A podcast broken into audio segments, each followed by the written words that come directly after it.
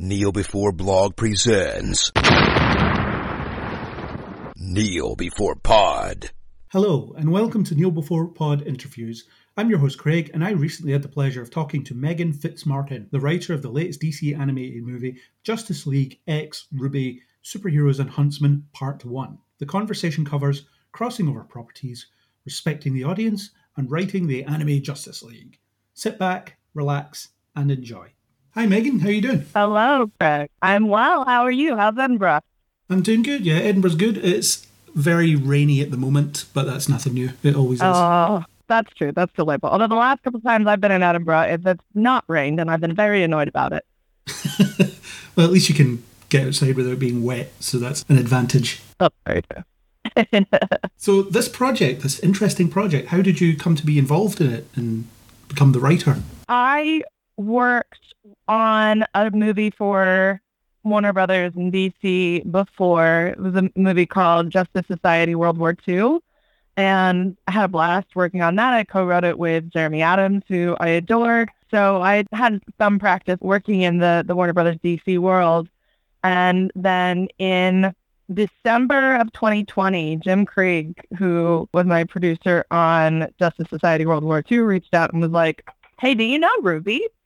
And I had heard of RWBY at the time, but I hadn't gotten into it yet because I knew that it would overwhelm and become my whole life. And so I was like, give me 2 weeks and I'll know everything. And it was perfect because it was over the holiday break. So I basically, while I was quarantining so that I could see my family for Christmas, binged all of RWBY and, like I knew, fell deeply in love with it. And so gave Jim a ring back and was like, yep, I'm obsessed. I love this. I know everything about it now. Let's do it. And then we were able to make something that I'm really proud of. Cool. From my point of view, I know nothing about RWBY before watching this film, so I was completely new to that.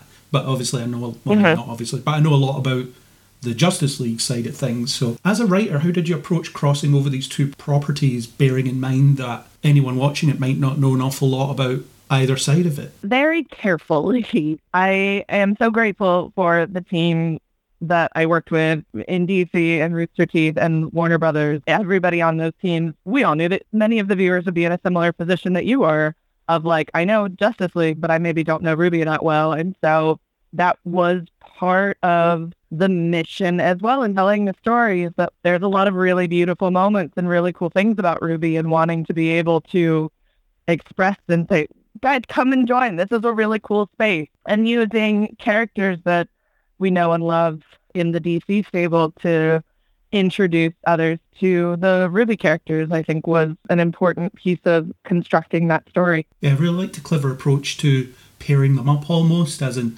this person will connect better with Batman, this person will connect better with Green Lantern, right, and so on, to give you that in, give them that connection point. Yeah, exactly. You did some interesting things with perspective as well. You start off by having the characters be as disoriented as the viewer, or the Justice League characters anyway, as in thrown into this situation with no idea what's going on, and then altering the focus throughout. Can you talk a bit about that as an approach to building this story? I would like to say it was all very clever because I thought about it and mulled over.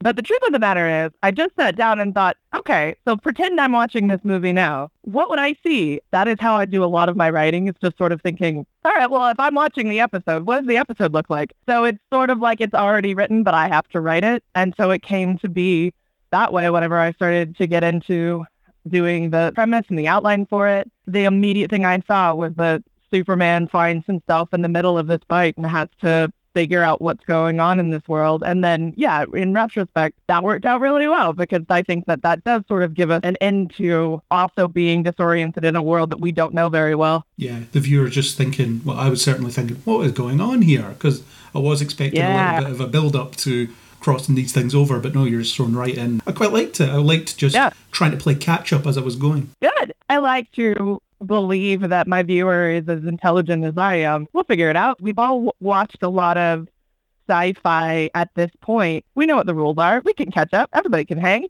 Yeah. What was it like to write anime versions of Justice League characters? Obviously, you're drawing on the comic that this film is, I would say, loosely based on. There's quite a lot of changes from what I can see. Yeah, it was really fun. Honestly, that was one of the things that I was most excited about when we ended up seeing the character designs and things. I grew up with these characters. I know what they look like, but to see Justice League with a little bit of an anime look to them and the anime design to them, oh, it was candy. It was so exciting.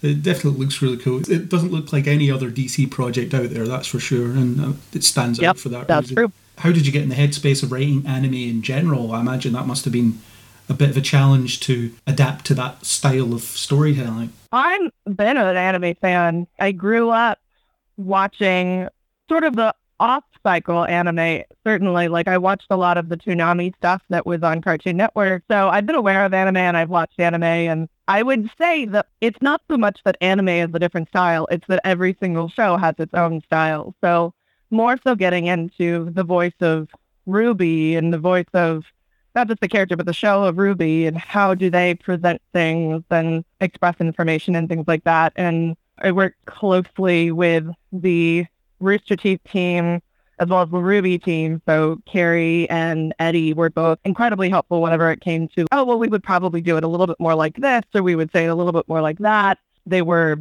helpful guides into the world and making sure that I was able to capture it and do it justice, to be honest. And this is billed as a part one. So do you have input into part two as well? Or are you writing that one? I don't know what I can say about part two, to be honest. So I shan't, but I'm excited about it nonetheless.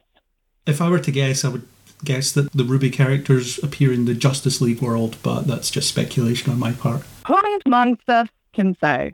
Certainly not I. I would certainly never get you to incriminate yourself by giving me exclusive spoilers of what's coming next. Of course. Listen, I know that Gary will pull the plug immediately, so I'm doing us both a favor. Yeah, absolutely. I do just have to mention as an aside, it's nothing to do with this project, but I noticed you wrote a couple episodes of Supernatural, and I'm a diehard Supernatural fan. I watched it for the entirety of its runs. Amazing! Oh, yay! I'm delighted. So yeah, well done on that. Thank you. I started working on the show in 2016 for season 12 and ended up becoming a staff writer in the last season and wrote a couple episodes for it. It was a dream. It truly was such a wonderful joy and a thing that I hold very dearly. It's certainly a moment in television, that's for sure. That's very true. A very long moment, a 15-year moment, to be honest. Quite a chunk of my life spent watching that show. I don't mind admitting that. Oh, yeah. I like to remind some of the writers on the show that that show came out when I was in high school, and I do remember watching it in high school, and now I work on it, and they were like, all right, we don't need this. We don't need you.